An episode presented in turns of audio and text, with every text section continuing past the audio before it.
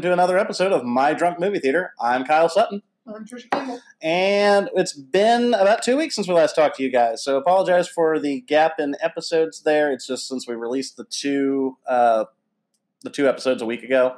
Um, figured, eh, we'll take a week off.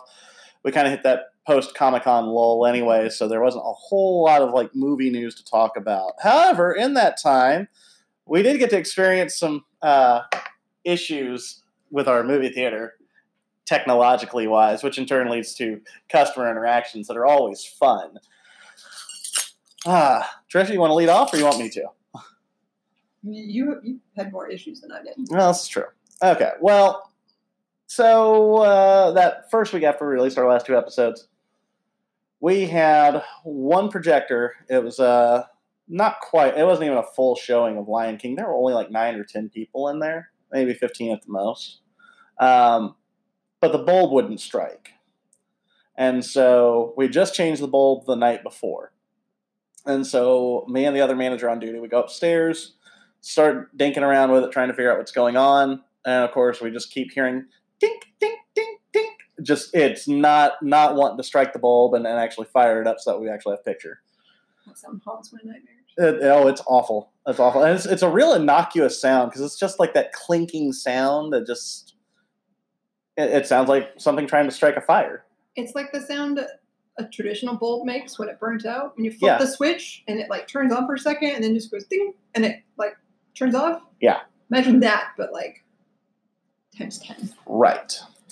Um, so yeah, so that happens, and so we're going. Okay, it's not firing up. We tried it three times. We rebooted the the projector. We did this, that. We did everything we could.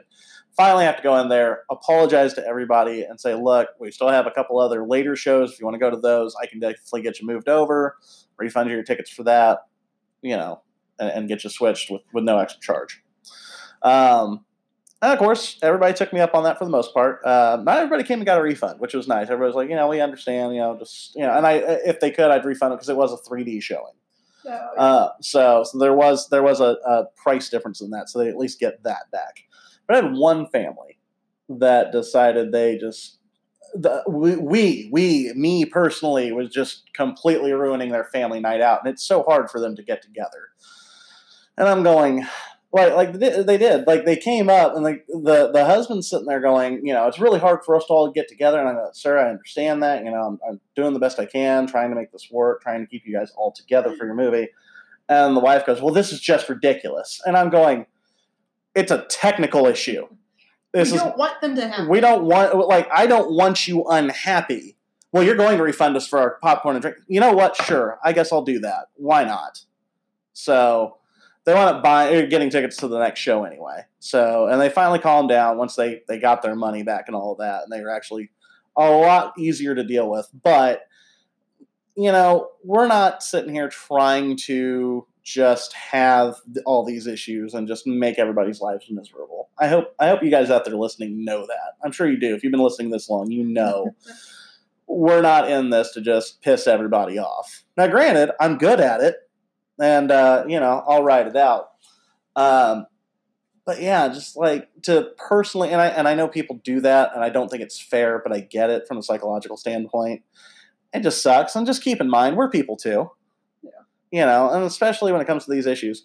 So, as it turns out, with the bulb, that was a brand new bulb. It was just faulty, and so luckily it's warranted out. So we put the old bulb back in as it's dying, and it still works just fine. Go figure. Um, so we were able to get that projector back up and running. Wait for a new bulb to come in. We'll we'll take care of it. So we did. Uh, I think two days later, however, I come in and we've got. I'm coming in for a swing shift, so basically it's like a noon to eight. So I don't have to come in and open, but I don't have to come in and close either. But it kills the rest of my day Sure. it's whatever. You know, you take it as you can. I come in, and the two managers on duty both look at me and they go, Kyle, you better thank your lucky stars that you didn't have to open this morning. And I go, why? And they go, It's when you're like, oh no. yeah, I'm sitting there going, what shit show did I walk into today? And is it going to happen to me now that I'm here? So, as it turns out, they had come in and we had our, our technicians come in overnight to work on some things. Um, specifically sound issues because we've been having issues with the the pre-shows not playing uh, you know the audio correctly and a few other things and they're just doing general kind of maintenance stuff on our speakers anyway they didn't have sound on like four projectors which is a big issue well i think about three issues uh, three projectors one of them was just uh, not in schedule mode and that's why the movie didn't start on time so that was that was not It was a minor. yeah, that was super minor. That was an easy fix. Uh, but the other three had no sound. Uh, Keep one in of, mind, we're we we're fairly decently taught at troubleshooting projectors Mhm. and projector servers. I don't think any of us really know much about sound issues. When we start having sound issues, we all just kind of panic. yeah, um, which is funny because after talking to the head technician that came out to deal with that, I asked him, "Is there any like classes or any kind of manual or anything that we can get to learn to actually work with that stuff?" And he goes, "No." He goes, "We don't deal a whole lot with the sound issue." He goes, "Everything I know about the sound stuff is just dealt with from experience." And I'm going, Fantastic! Excellent! You make our jobs that much easier. Thank you so much. It's not his fault. That's just the way it is. He does bust in. He's He does. a little too brutally honest at times. Yeah, and- like, oh. Yeah. So I honestly love him. I do though. He saved. Oh, he's great. Like- like so it's- many times. that's actually the first time I've actually like, got to sit and actually have a conversation with him and actually go through some of these issues we're having. And yeah, I'm dude's very knowledgeable. Have the cell phone number, I have it too. which So is coming very handy. Yeah. Either someone else has said something to piss me off, and I can be like, "Hey, tell me how to fix this because I don't want to talk to this person anymore." right. Or the time that I called the helpline, which after hours forwards to whoever is on call, whatever number they set up. Well, apparently, whoever that person was one night hmm were having some sort of issue with their phone because when I called the helpline, I got the sorry, the number you dialed is uh, not in service. Yeah. Which is great when uh, you have a theater full of people and a, with a broken projector you're trying to fix. Yeah. But it's handy when you have the lead technician's phone number and you can be like, hey, I can't get a hold of someone, tell me how to fix this. Right. And he can fix it and be like, I'll go figure out who's on call. Yeah. Thank you. Yep. So, uh, yeah, so I had the pleasure of working with him the other day, and he was great. He was actually very helpful. Um, so he got there, and of course, I tried powering off amps, tried rebooting the entire projector from computer on up, like the whole Oh, yeah. thing, like did the whole thing. Um, inadvertently, because I turned off the like the battery backup that was attached to this particular projector. So it was fine. Nobody's in the theater anyway because they've already come and yelled at the other two managers on duty. So, Yeah. and they've already canceled shows for like the next round or so. So it's like, well, it's not hurting anything at this point. It probably needs a full reset. So, um, anyway, come to find out that the reason we were having these issues, so the other two managers, well, one of the two managers, because the other one had to run off and, and go deal with customers Yeah. at one point in time. The other one found that two of the projectors were just completely unplugged from the power source. I don't know how you forget to plug those back in if you're a technician, but shit happens, I guess. The one that we're working on, though, is a complete and total issue because, come to find out, as we're looking through and and and this head tech is taking us through it, they didn't like it still had power, but there's a crossover unit that was not didn't have all of its plugs plugged in all the way, if at all. So like, there's three ports that have to be plugged into. One's plugged in completely. One's half-ass plugged in. One's not plugged in at all. So it's like the three little bears of giving me shit for the day. Uh, anyway, so only one of them is just right. So yeah, come to find that out. So I'm sitting there going, at what point? What point are your techs going to make your job easier, and at what point are they going to make it harder? And on this particular day, oh, and the best part is they got to come back that night and the next night to do more work. And I'm sitting there going, joy. So yeah, but I guess the customers that they had to deal with, I, from what I understand, one woman like flat out screamed at these two managers on duty. Uh, one of them, one of them got called a coward because they hadn't gone in and talked, told everybody what was going on yet. Um, like I am amazed at how people react to a situation that is not life or death.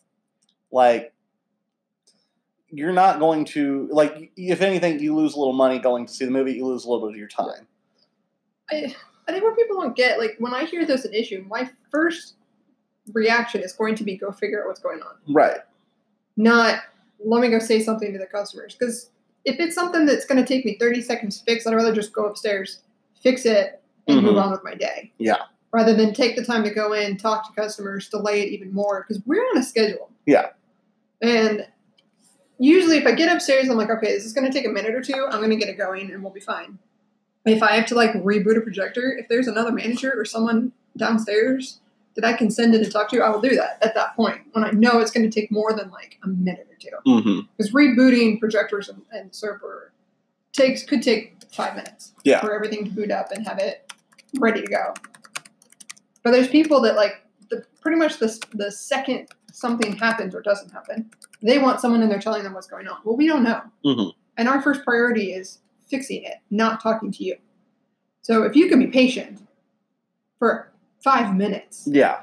chances are someone will be in to talk to you. And we realize it's taking longer than that. We will send someone to talk to you. Right. Don't be constantly coming out and harassing our, you know, teenage frontliners because they really don't know what's going on. All they know is that we've gone upstairs to look at it, and that's Mhm. all they're going to be able to tell you. Yeah.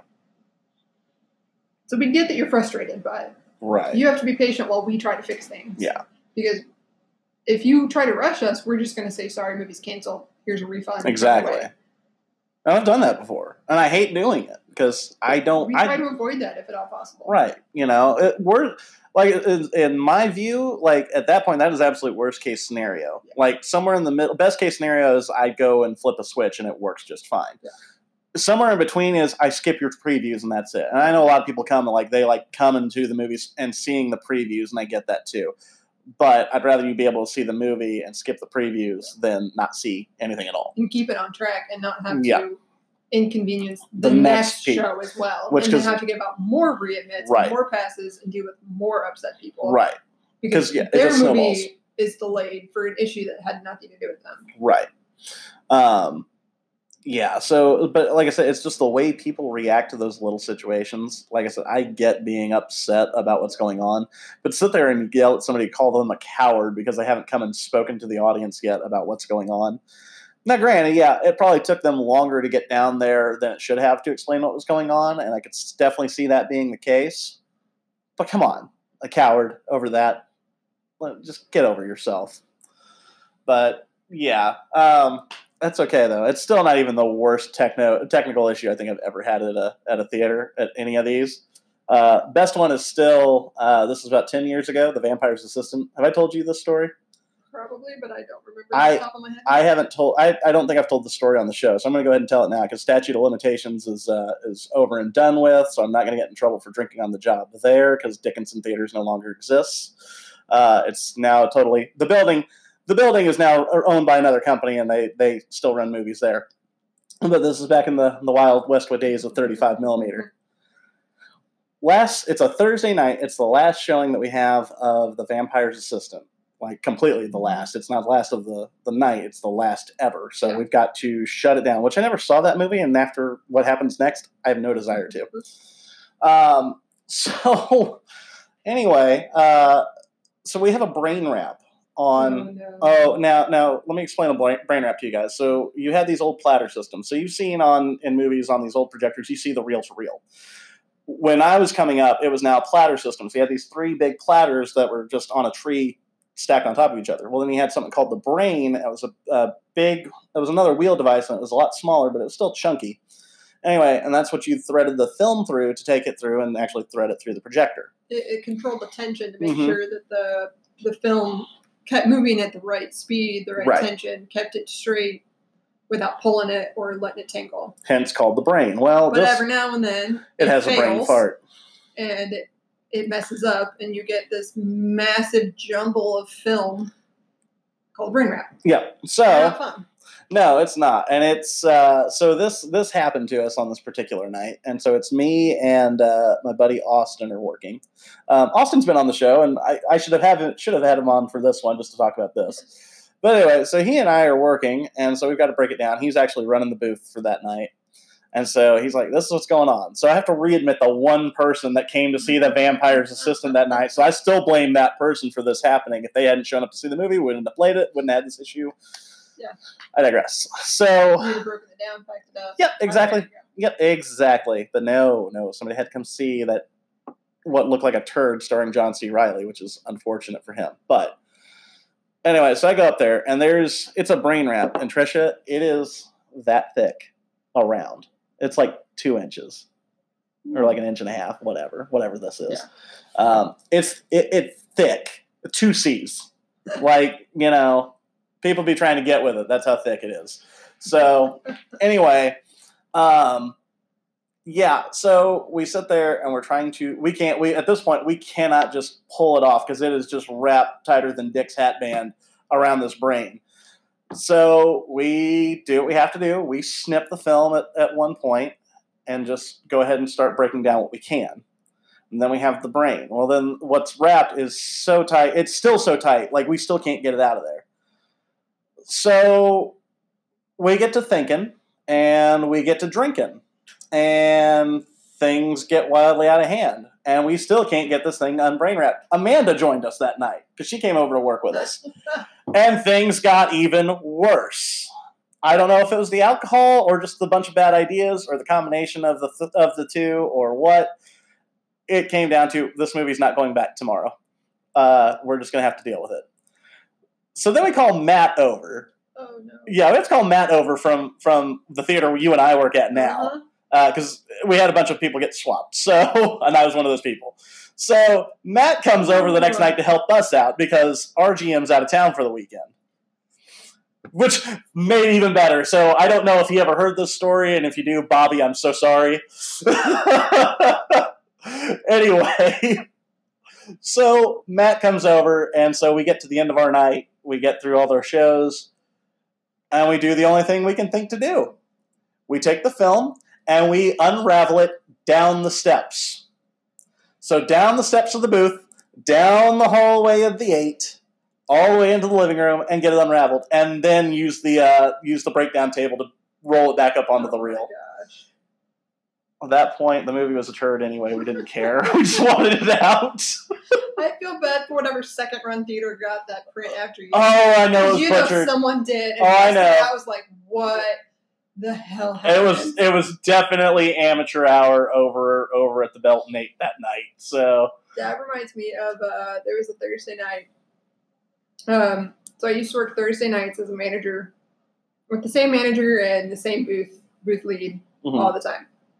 And uh, we we kind of had because Thursday so Thursday nights are always every theater I've ever talked to inventory night because in the movie theater business Friday is the start of a week. So Thursday night you do your inventory, you got your new movies coming out. So at the time we had um, traditional mylars, individual little clear signs that you have to put on every above every uh, auditorium and above we had them above the hallways and you had to do time changes of the box office all that yeah, they were great.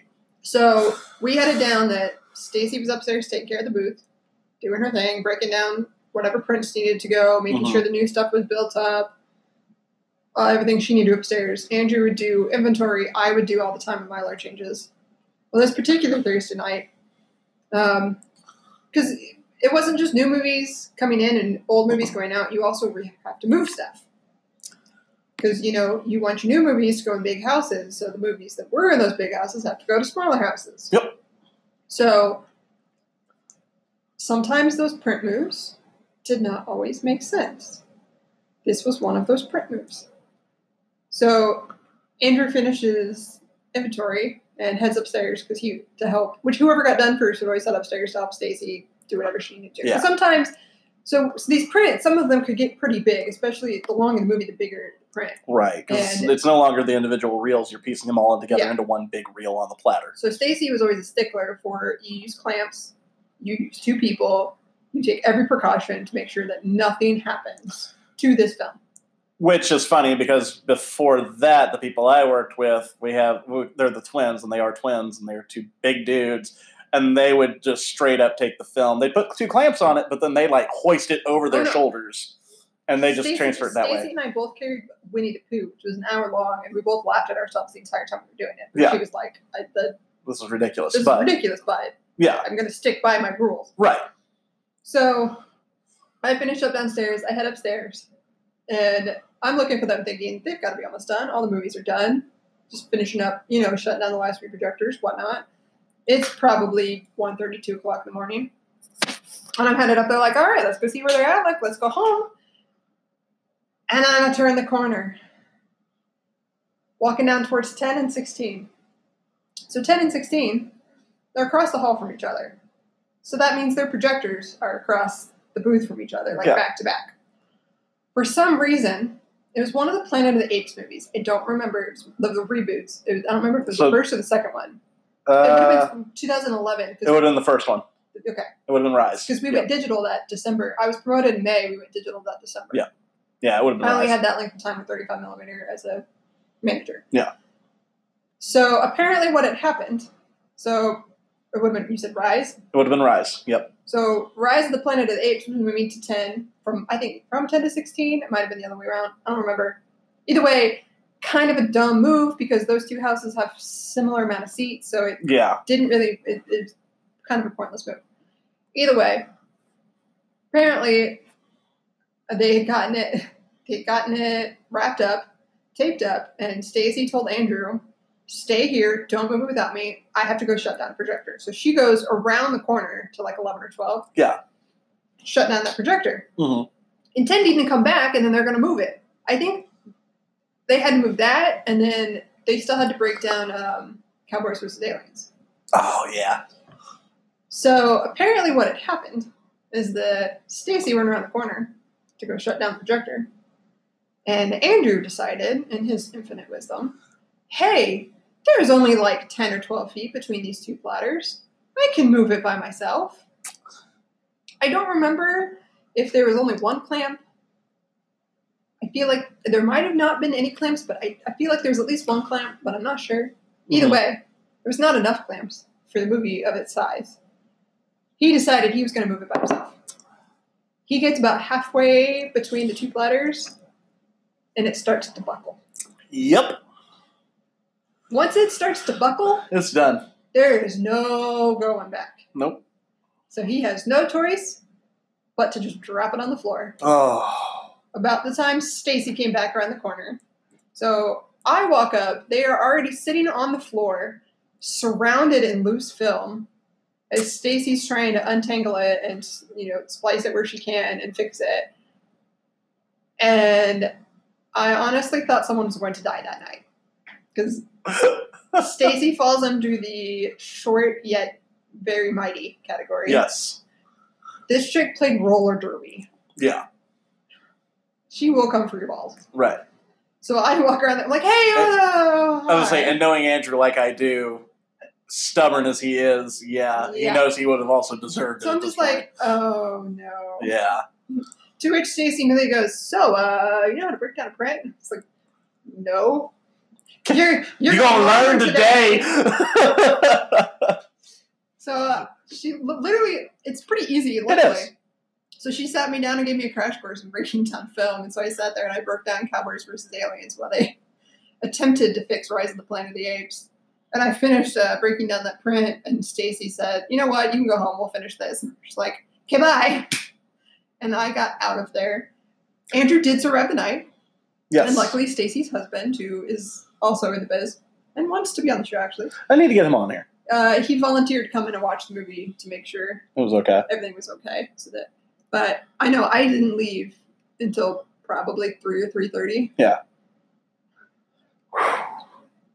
Yeah. Yeah. With I thought Andrew was gonna die. She was so mad at him. yeah. So with with my incident at Belton, we didn't get out of there until six a.m. Like we saw the sun coming up, and we just went, "Oh shit!" And so we we said, "All right, well, we we had a ritual. So like we closed every night. Mhm. Uh, of course, we're young, we're dumb, we're 20, 21, 22, somewhere in there. Uh, the ritual was, especially if we were drinking and we were at work. Um, again, sorry, Bobby. Uh, a group of us, we'd bounce on over to, to Waffle House, and this is like the ritual on every Thursday, Friday, Saturday night. always IHOP at our Yeah, theater. yeah. So I miss those days. Uh, that's still a thing from time to time. yeah. But the, the kids still go to IHOP. good for them. Good for them. Good Which for is funny because there's a Waffle House literally Meanwhile, half a mile. Meanwhile, we've gotten old and we're just sitting there going, let's get off at five so we can go hit La Fuente and get margaritas or go hit my Diametric Brewing so that way we can go get beer. So some days you're just like, I just need a drink. And we'll sit there at the bar and drink after work. Not very often. So, and we do have to pay for our liquor there. So it's cheaper elsewhere.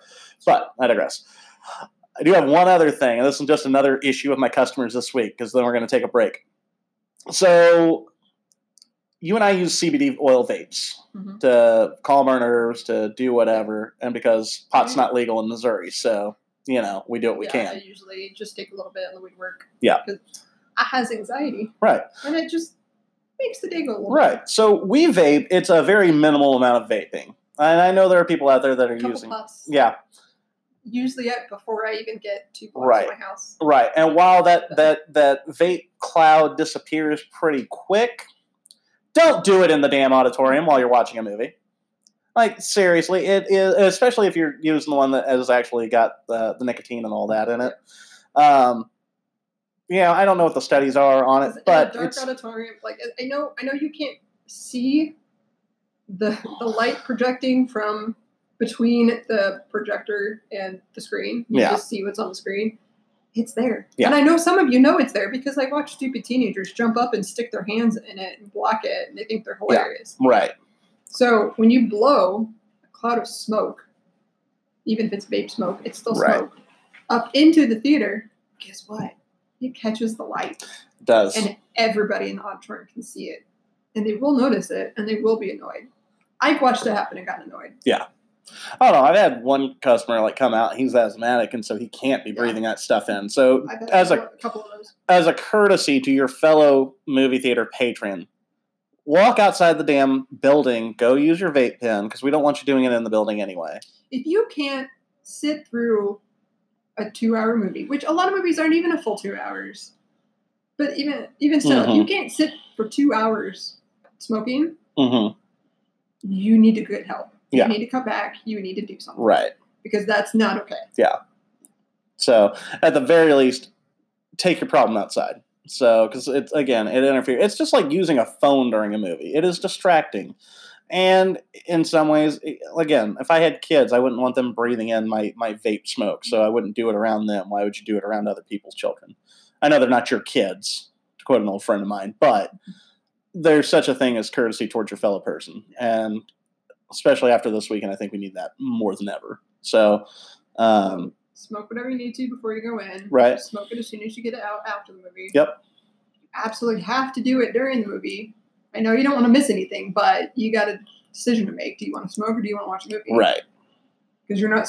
It's not okay to subject other people to that just because you're too Right. lazy to either fix your habit hmm or get up and walk out. Yeah.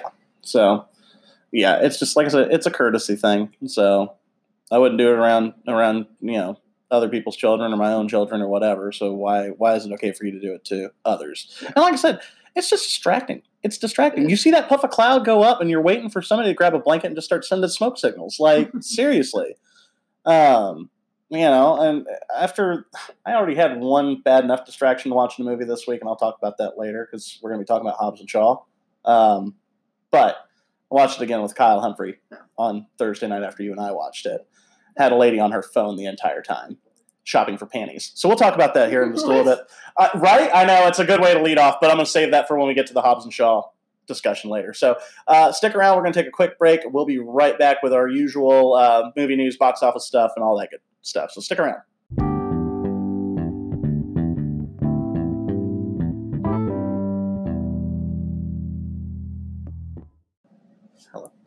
All right, we're back. During the break, Trish has been sitting here looking at uh, the Players Weekend uh, nicknames for various ball players, specifically the Royals Club, but uh, apparently got some thoughts on on somebody taking the nickname Sandy, so or Sa- Sandman. Sandman because their last name's Sandy First name, but or first name, whatever. I wasn't paying enough attention. I just know that you were upset. anyway, but that's another story for another time. So, all right, so let's go to the box office real quick. We had this weekend uh, only one real contender. Okay, so because we missed last week, we had Once Upon a Time in Hollywood that opened number two. Tarantino's biggest opening, you know, ever, which is kind of fascinating, just because he hasn't had, he's got such a following. But I digress. Anyway, so this weekend, Fast and Furious presents Hobbs and Shaw, open to number one at 60 million. So that was on the lower end of projections, between 60 and 70.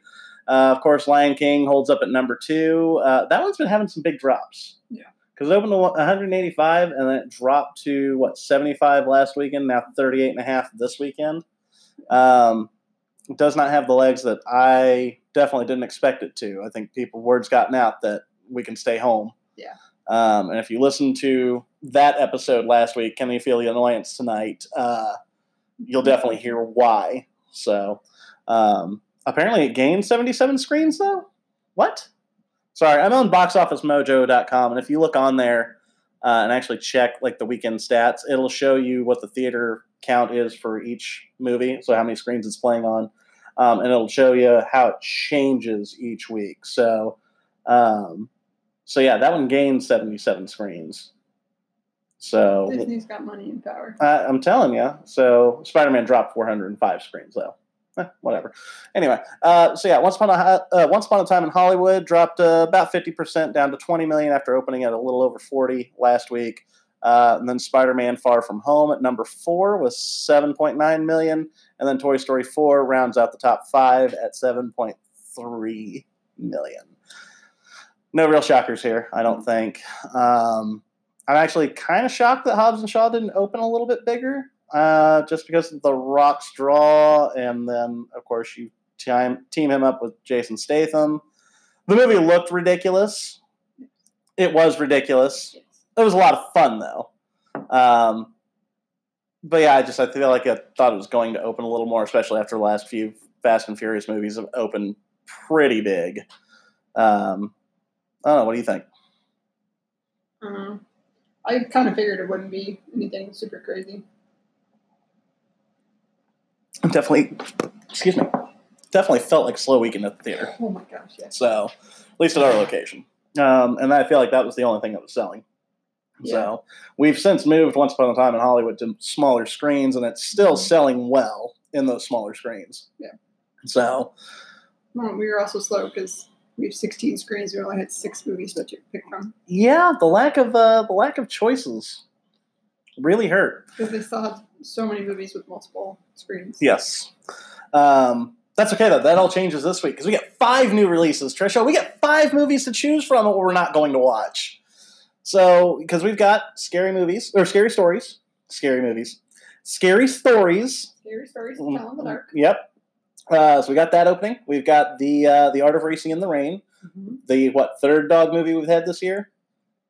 Yes. Although this one actually looks pretty good. Um, agree. and the critic response on it so far has been far more positive than the other ones that were released earlier this year. We've got uh, The Kitchen with uh, Elisabeth Moss, uh, Tiffany Haddish, and uh, Melissa McCarthy, which actually doesn't look bad. Basically, them taking over the mob for their husbands in jail and set in the 70s. So, but based on a comic book, so we'll see how that goes. And then there are two others. What else is opening? Dora. Oh yeah, Dora and the Lost City of Gold. So, can you say cash grab? Cash grab.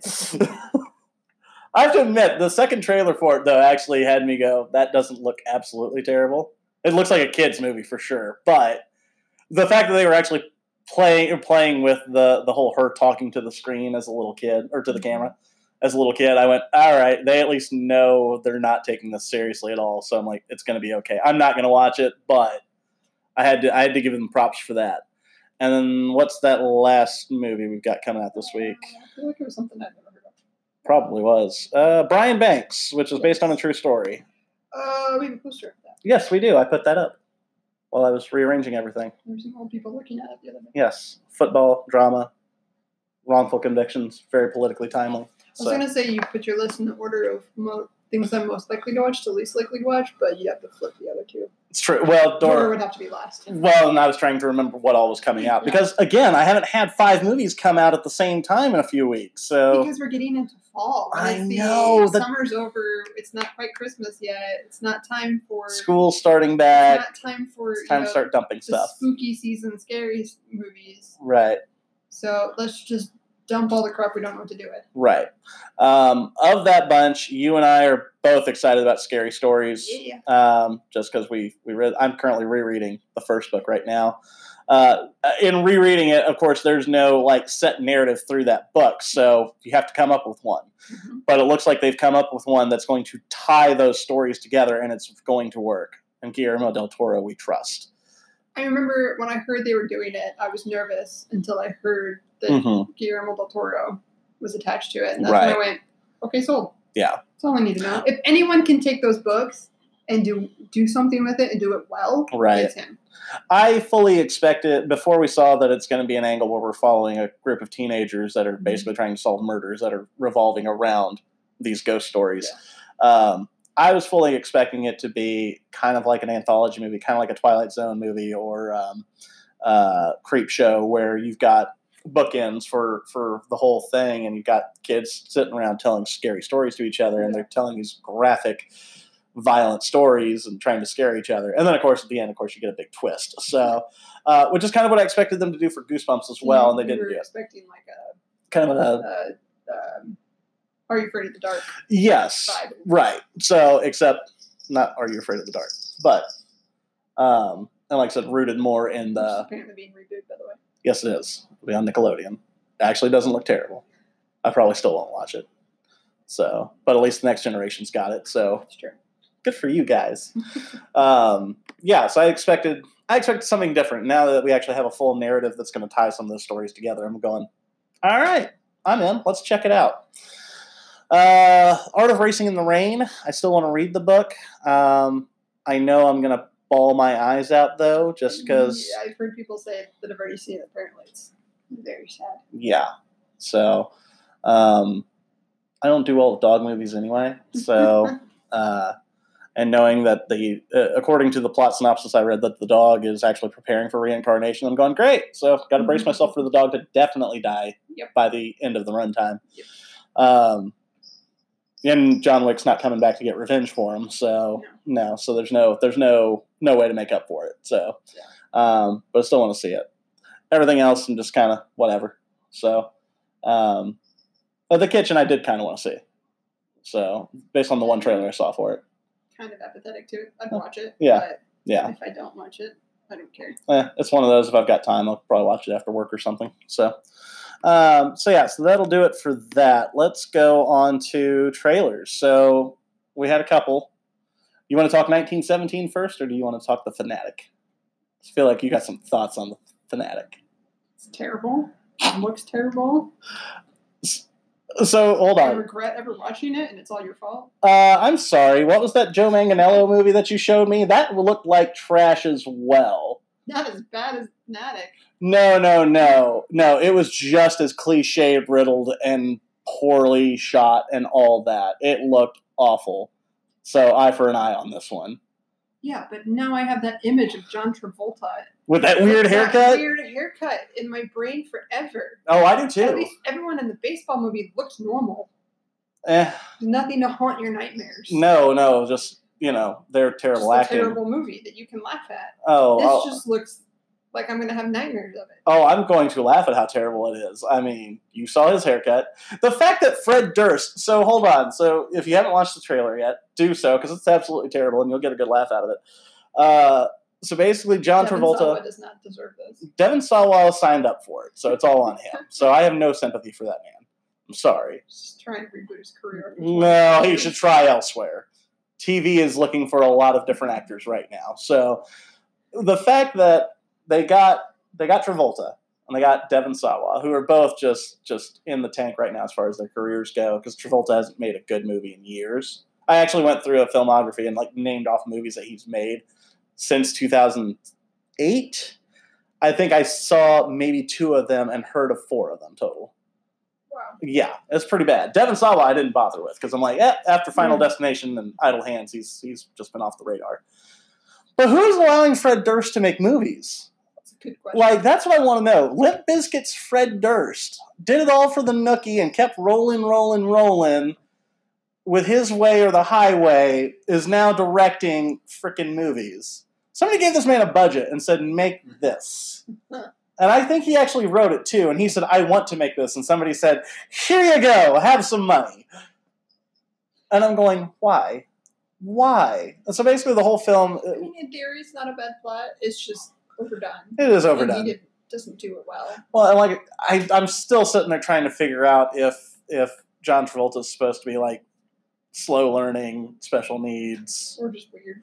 or just flat out weird. Like they did not convey any of this No. stuff well at all.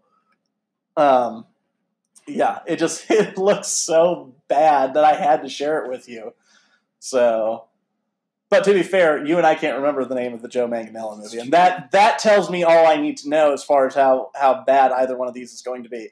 There are movies that are so bad that you just forget the, what they're called, and you're just like, oh yeah, that movie with that one guy in it. Uh, Well, uh, see, I think it's forgettable, but I think when it's so bad that you remember what it's called because it was so bad, that's worse. Because the, But- the Joe Manganiello one, you just I just don't care enough about it to, right. to have the energy to remember the title. Oh no. But the Fred Durst pile of steaming shit that that is, like that's forever seared into my brain because it was so bad. But that's one of those things that you could pop out at a party and be like, hey, you guys want to see something truly awful and you know what to look up. That to me is much better because that's a whole topic for conversation right there. So, and I know you, I know you're antisocial and don't want to talk to people. I'm lucky that you host this show with me. So the fact that, that I have to go and bring these things to you and go, here, look at this, look at this. This is awful. And you're you're doing the exact same to me. This is this is the rapport that we get to have. But for me, I'm sitting there going, "Oh, it's so bad. I want to share with everybody." So, yeah, I think I will agree with you. the the The Fanatic will probably be the worst movie, and probably for all the right reasons that it's going to be the worst movie. But I'd rather have a movie that I just absolutely loathed and just like went, "This was god awful, terrible. Don't ever watch it," and be able to rant about it, than to go, "I felt nothing watching that." Like I didn't. I didn't feel a thing. So utterly watchable and totally forgettable. Uh, you know, just not a good thing. Which is kind of how I felt about Venom. We've talked about that. So I honestly can't remember half of anything that happened in that movie. But we're gonna go ahead and skip right to, back to that. So Venom Two is coming, and Andy Serkis is directing Love Andy Serkis. But why? because money. Also, really good with the motion capture. Like that's the one thing I would Yeah. say. I don't know. I haven't seen any of his actual directorial efforts like Mowgli or Breathe.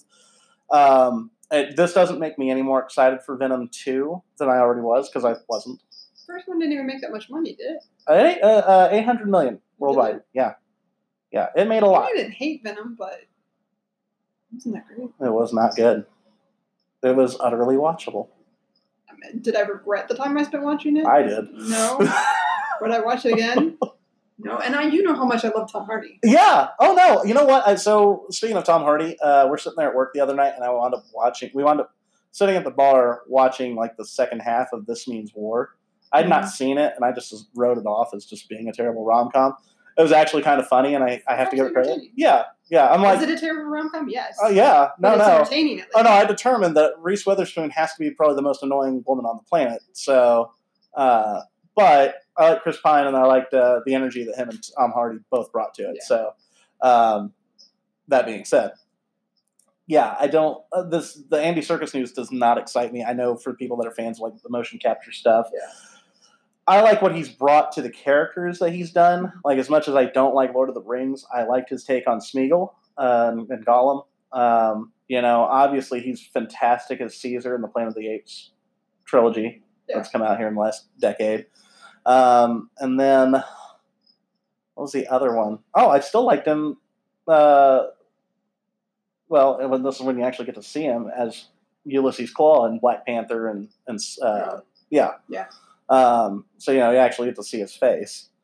So I know he can act. I know he can do all that. I don't know that he can direct because I haven't seen those other two movies that he's done already. But Sony apparently thinks they've got something, and they're willing to bank you know another eight hundred million dollars or so coming back into their coffers by ca- or by getting him to direct.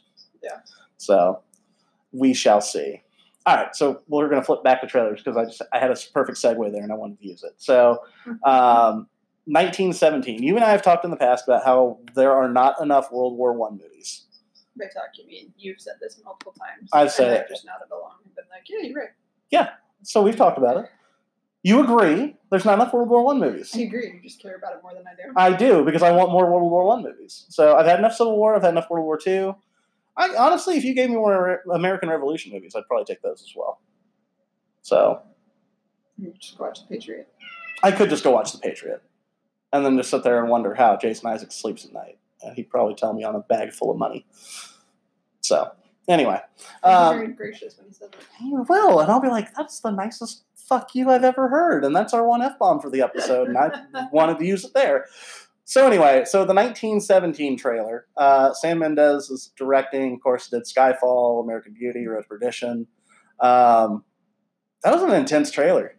Uh, so it's got Colin Firth in it, which I didn't realize was happening.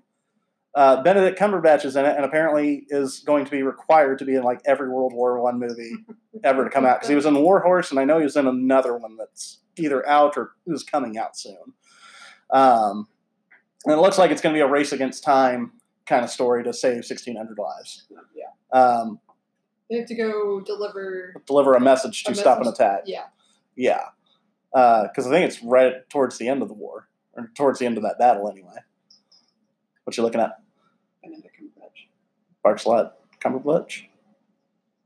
We're gonna mess up his name as many times as we can. You're looking for the other World War One movie, aren't you? Fair enough. So, yeah, we watched it, and we both sat there Talking about the War Magician? maybe. After Doctor Strange. The next Doctor Strange. Oh, I have no idea. Oh, must be. Anyway, Because it's 1917 and then it's into 2020. I think it's some. I think it's something that's already come out. So now it's going to bug me that you're still having to look for it. What'd you find it? What? No. What? He was Satan in Good Omens. Yeah, I didn't know that. yeah, he did the voice work for that. Uh, by the way, if you get a chance, watch Good Omens. It's fantastic on Amazon Prime. Definitely recommend it. Uh, you're still looking for it, aren't you? Yes. Anyway, so yeah, so I thought the trailer looked pretty intense, um, which is what I want from from a World War One movie because that is such a meat grinder. Imitation Game when he was Alan Turing? That was World War Two, wasn't it? No. Yeah. Sorry, I'm trying here. It's okay. This show's going completely off the rails now. Thanks a lot, Benedict Cumberbatch. So Tinker Tailor Soldier Spy? that's a World War II movie. It's a spy movie. I know that. I didn't see it. Um. Anyway, so what did you think when you when we saw? Because the first time we saw it was when we watched Hobbs and Shaw this week. I don't get excited about war movies generally, so Okay. I was just like, oh, okay, well, war movie, cool. That's it. No, Yeah. no, like real big response to it. Other than Kyle's going to be happy it's a World War One movie. I mean, yes, you are correct, but that's pretty much it. Okay. Yeah. No, I just I, I I'm excited because I don't feel like that that chapter in history gets touched on a whole lot. So Okay. And and it's just nice to see something different because I can see a we already got Midway coming out this Mhm. year. And I feel like we get at least one World War II movie, a good one or a bad one, every single year. So it's just nice to finally see a different chapter Yeah. touched on. You know, we're also finally getting a Harriet Tubman movie this year. I'm excited to see that too, and I still haven't seen the trailer for it yet. But that poster looks dope. But we're going to talk about that later. Um, so yeah, so we'll just move on from there since you're not excited and I'm excited, and we'll just just keep on moving. Um, so we did have some news on it, Chapter Two, coming out here in just a few weeks. Runtime, two hours forty five minutes. Does that make you nervous with it being a horror film, or based on what we saw in the last one, which was what two hours and fifteen minutes? I think. Like, like, are you excited for a more expansive version of that story now, or Based on yeah, based on the last movie, I'm I'm ready for it. okay? Not not worried. Yeah. No, I, I'm I'm with you there. Like I, I would not sit there and shell out the money for a two and a half hour horror movie unless I knew it was going to be worth it. Yeah. This is almost three hours, and I don't view it as being just a full on horror movie. It, yes, it's got horror to it, but it's also a Mhm. coming of age story, Psychological thriller. psychological thriller. It's it's a lot of different things rolled into one, which Stephen Yeah. King does really well. Um, and so I feel like it's going to be bigger than that. My question then is going to be: Is it going to have a chance at the Oscars? And is that why they're they're going to go ahead and push the, for this longer cut of this film? Could be. Because you know the Oscars really like their like their three hour movies. Whether or not they're any good is the question, but Um, I do know that trailer was just the trailer for that was just awesome. So Yeah. uh, and that running through the uh, James McAvoy running through the the funhouse or whatever. Mhm. Um, that is not in the book. Really? Yes, but it looks like it would fit right in with what they're what what everything else is going on. So and that's the mark of a good adaptation. So Sure. we'll talk about that in uh, I think next week after we get through all these book movies that are coming out. So um, the other thing with it chapter two is that they announced that they're going to be de aging the young actors. Now you and I watched Stranger Things this week, so we're we're all caught up. We're not talking spoilers about that, but you can definitely tell a difference between Finn Wolfhard now and Finn Wolfhard in it chapter one.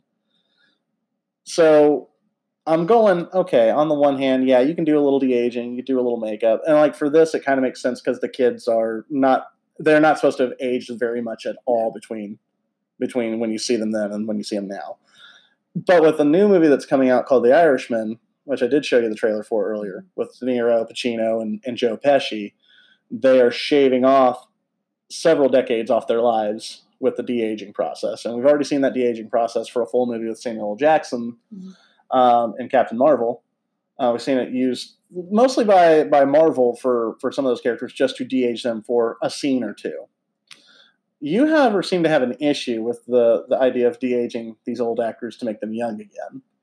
And I get where you're going to come from. yeah, from. like, well, with the case of like it, I'm annoyed because you had these actors already. You cast kids that were on the cusp of puberty, and you didn't just go ahead and plan for that Mm-hmm. and film their their scenes for chapter two early. Have that script ready.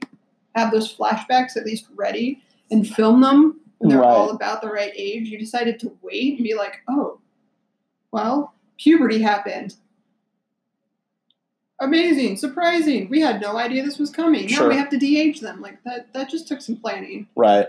And I get that that's a risk that you don't know if the movie's going to do well, but to me that's a risk worth taking Right. versus then having to de-age them, which is also also a risk that it's going to look dumb Right. and it's not going to work. When it comes to the Irishman, I'm annoyed because they're taking 20 years off of these actors' lives instead of just potentially giving these roles to actors who are the right age, who maybe this is could be the role that is their big break. Instead of offering it to to actors that are perfectly capable of doing it and doing it well, Right. they're going to take these actors who are way too old for it and de-age them just so they can get the names, the big Mhm. names. Because let's be real, that's all they want. They want these big name actors. Sure. Well, it is Martin Scorsese directing, and so he gets what he wants, and I get that. Um, but this is a project he's also been trying to do for about 20 years now, anyway. I I definitely see your argument as far as you know not letting somebody new have that opportunity. At the same time, when what it are comes, gonna do with these guys when these guys die? Are you just gonna start CGIing them? And I think that's where we're, I think that might be where we're headed, or wanting to head. I don't want to head that way. Just let them go because then just get into uncanny valley territory there. But you know, that at the same time, when it comes to like a big mob story like this, especially one based around Jimmy Hoffa and all that, you know, I'm sitting there going, "Yeah, I wanted that movie 20 years ago. I'm gonna watch it now just because one, it's gonna be on Netflix, so I don't have to dedicate any money to it." Um, and two, I do want to see these three guys all act together. It's just now I've got to see them under a new technological cloud and see what happens. Um, You're not seeing them act together. You're seeing a computer. right, render them together. But they're still acting on set together. It's just now they're going to have dots all over their face when they're actually on set. So, but they're also portraying them over a, per- a, seri- a period of time too. It's not just okay, we're just de-aging them, de-age them. It's going to be over a series of, of decades because Frank Sheeran, the the the Irishman, Right? It's too bad they had to recast Captain America as an, with an old man and de-age him.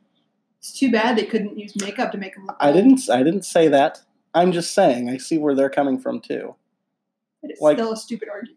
It's easier to use makeup to make someone look older than to sit there and de-age someone digitally. Okay.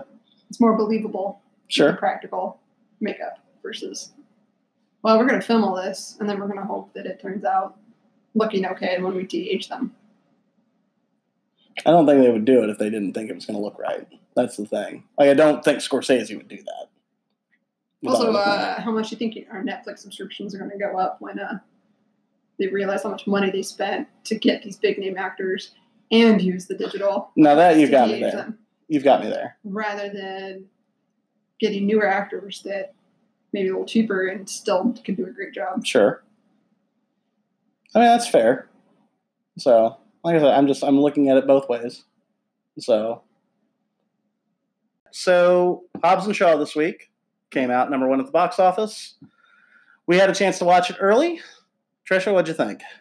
Liked it a lot more than I expected to. Okay, you did not see Fate of the Furious, the last Fast and Furious movie, correct? So you didn't really have a whole lot other than what you learned from Seven, which was Deckard Shaw coming into play. Yeah. Um, yeah, no, we watched it. I, I was surprised at how much I enjoyed it. Like I knew it was going to be. I knew I was probably going to like. it. What's wrong, Sasha? We're being joined by a cat today instead of the dogs, as we normally do. So, um, sorry, I lost my train of thought. Um, anyway, I, I wound up liking the movie quite a bit more than I thought I was going to. I Mhm. acknowledge that uh, it was very, very over the top, very much a throwback to a dumb 80s action movie, buddy cop movie, whatever you want to call it. Mhm. Um, but I think that kind of played to its favor. Yeah. It also had some amazing cameos that I'm not going to give away here. Uh, It's fantastic. they they were great, uh, and they definitely added more to the movie than I thought they would actually take away from. Because like when the first when the first one popped up, yes, we were excited, and then I went, "Is this just going to be us just just doing this the whole way through?" And they didn't do a whole lot of that, but then they brought in another person, and you could probably figure out who it is just by knowing who The Rock hangs out with. Sure. Um, and again, did not did not take me out of the movie because the movie's already over the top anyway, so it actually works for me. Uh, I did wind up. Um, I wound up seeing it again. All right, so this is what I was talking about in the first segment that we were we were going over. So I wound up watching it with Kyle Humphrey, and it's a two hour and fifteen minute movie. hmm It is action packed. Mhm. Like there's not a dull moment in it. I don't think there's really any slow spots. However, there's a woman sitting in front of us with her family playing on her phone. She's shopping for panties, Trisha. Oh, She is shopping for panties. Like vibrant, colorful panties. Like I'm sitting there going, What what? What why? What, how is this more important? Look, you you got the rock on screen. He's probably going to be shirtless at some point. I, why do you need to shop for your panties now? Like uh, seriously, I don't get it. And so, and it wasn't just that she was sitting there dinking around on her phone. She had it at full brightness, Oh my gosh. full brightness, and it made it even worse and made it a lot less enjoyable the second time around. But then to add to it, she does take her phone at one point while she's still got it while shopping and hands it on down the row to one of her daughters at the end of the row so they could pick out whatever they needed to shop for. Right? And then took it back. This went on for half the movie. The other half of the movie, I could see it poking out of her purse with just the light on. And I'm just was her not dead by the end of the movie? I don't know. What made it even funnier though is that we got to the end of the movie and the uh, somebody lost something, and so they had to get up and turn on their flashlights to find it. And of course, you know, there's multiple credit sequences throughout that, and so. Anyways, I'm like, "Are you serious?" Well, at least you lost whatever it was you were looking for. I don't think they found it, and that made me happy because karma's a bitch. but yeah, um, no, I thought the movie was a, a blast, and it was honestly, I think I liked it better than any of the Fast and the Furious movies I've seen, and that's kind of a big proclamation. so, because I know a lot of people are really like all about those movies, and I get it because I'm a car guy. I like cars. I enjoy them. It's not like No, they're not something I'm obsessed with. right. Yeah, no. Like I said, I know, I know. There's people that are like, well, no, no. Uh, for me, for me, the franchise should have ended at seven and called it a day. Agreed. Um, because I watched Fate of the Furious, and it was, it wasn't bad. It was just over the top. And coming from you know, bunch of car thieves with with rice burners and then Dodge Chargers and all that, to now they work to save the world with the U.S. government and whoever else. And I'm going, that was we didn't have that like like one and two were kind of on the same page. Three spun off, but was still in that same vein. Four was getting the group back together and, and going back to stealing shit and taking revenge on drug dealers and whatnot. I'm like, okay, all right. And then five, we go for a big heist, and then after that, it's off the rails, and here we go. Like I'm going, How big can we make it? yeah, we just we went oh, way over the top. Which again, with this with the Hobbs character, like it works for me. But I'm going with with the rest of the franchise. I'm like, I don't think that's necessarily good. What is this cat doing? She's got the zooming. It happens. happens. Oh, I, I know. Four dogs, they get them. But yeah, uh, yeah, I thought it was a blast. So Yeah. um, enough so that again, I saw it a second time. I got to watch a lady shop for her panties instead. Can't believe that. Oh, I can, I can. I did. I wanted to throw a can at her. I wonder if no one went and told anyone. I was too lazy to get up. I became one of my customers. So, and it was the last show of the night. I'm just like, I'm done. Plus, I'd already seen the movie. Like, no, the fact that Isaac and Jada like didn't get up and sorry, I didn't mean to name drop, but they were watching the movie too. The fact they didn't get up uh, and go see it or go say something was kind of surprising. The fact that nobody behind me went and said anything, but I think they were a bunch of teenagers. Wow. So they don't see anything wrong with it. But my old man ass was just sitting here going, please stay off your phone. I think I actually did yell out, get off your phone a couple times. Oh, really? Yeah.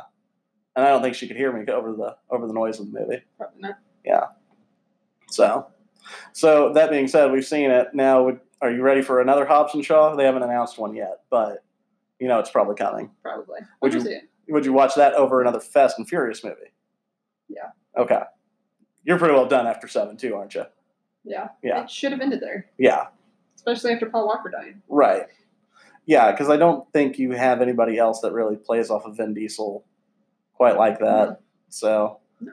although apparently for nine they're bringing back Mia. Was that the sister's name?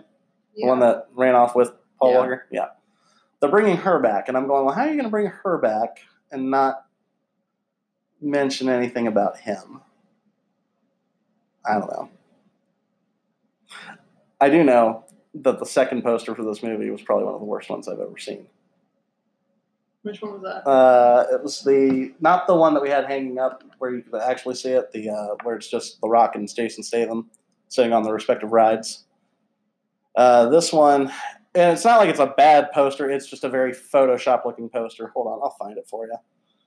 Uh,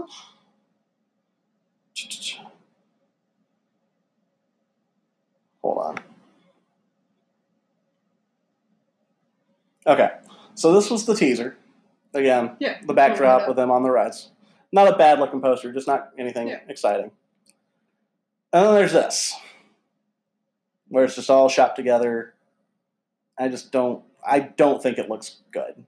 Yeah, but you act like every other action slash big cast movie hasn't done it. Oh no, I acknowledge it. It's just this, this is the one that I said. Well, I feel like we should talk about it. So, because like used to be back in the day, you had some beautiful like hand drawn, hand drawn looking posters.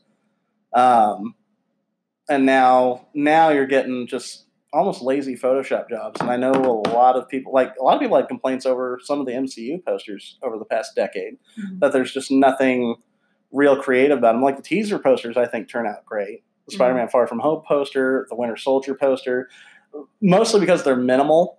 Um, you know, the Winter Soldier teaser is just Cap Shield.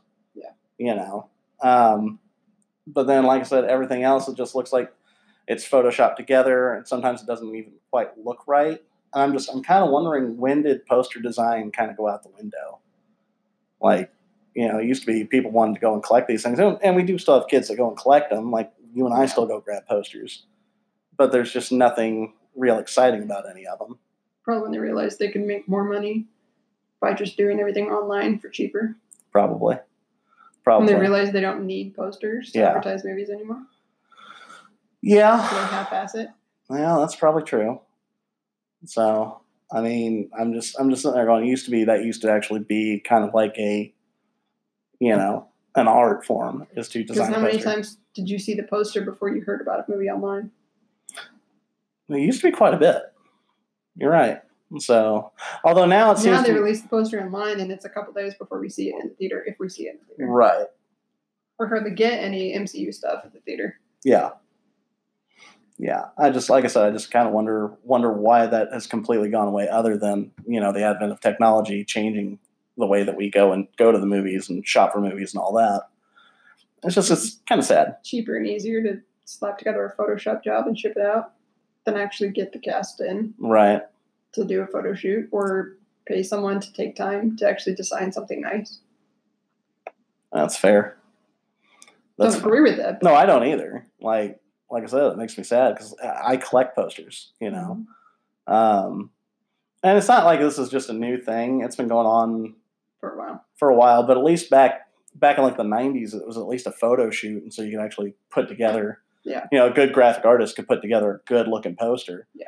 Like the Pulp Fiction poster is just it's Uma Thurman laying on her stomach with a with a pulp magazine in front of her smoking a cigarette with the logo at the top and made to look like a, an old pulp novel Yeah. cover. And it looks good, you know. Um, but then you you know, you flash forward and you don't see any of that anymore. Yep. So I don't know. It just made me kind of sad when I was watching Hobbs and, or when we when we were getting those posters and I was changing things out. Um, of course, you know we get those new posters and they say please display immediately, and I go okay, well, all right, it's for Hobbs and Shaw. It comes out in two weeks. I'll go change it out because I've looked at the other Yeah. one long enough, and then I look at it. I'm like, why am I changing this out? I should just leave the other one up. It's a better looking poster anyway. And like I said, it's nothing nothing great or grand, but I mean, Yeah. at least it looks looks like a little more thought was put into it by being a little more simple. Yeah. So I don't know, but anyway, well, I think that's going to do it for us today. Um, yeah, Trisha, thank you. Mhm. So we'll um, let's see. Next week, we're probably definitely going to be talking about what's going on with uh, with scary movies and all that.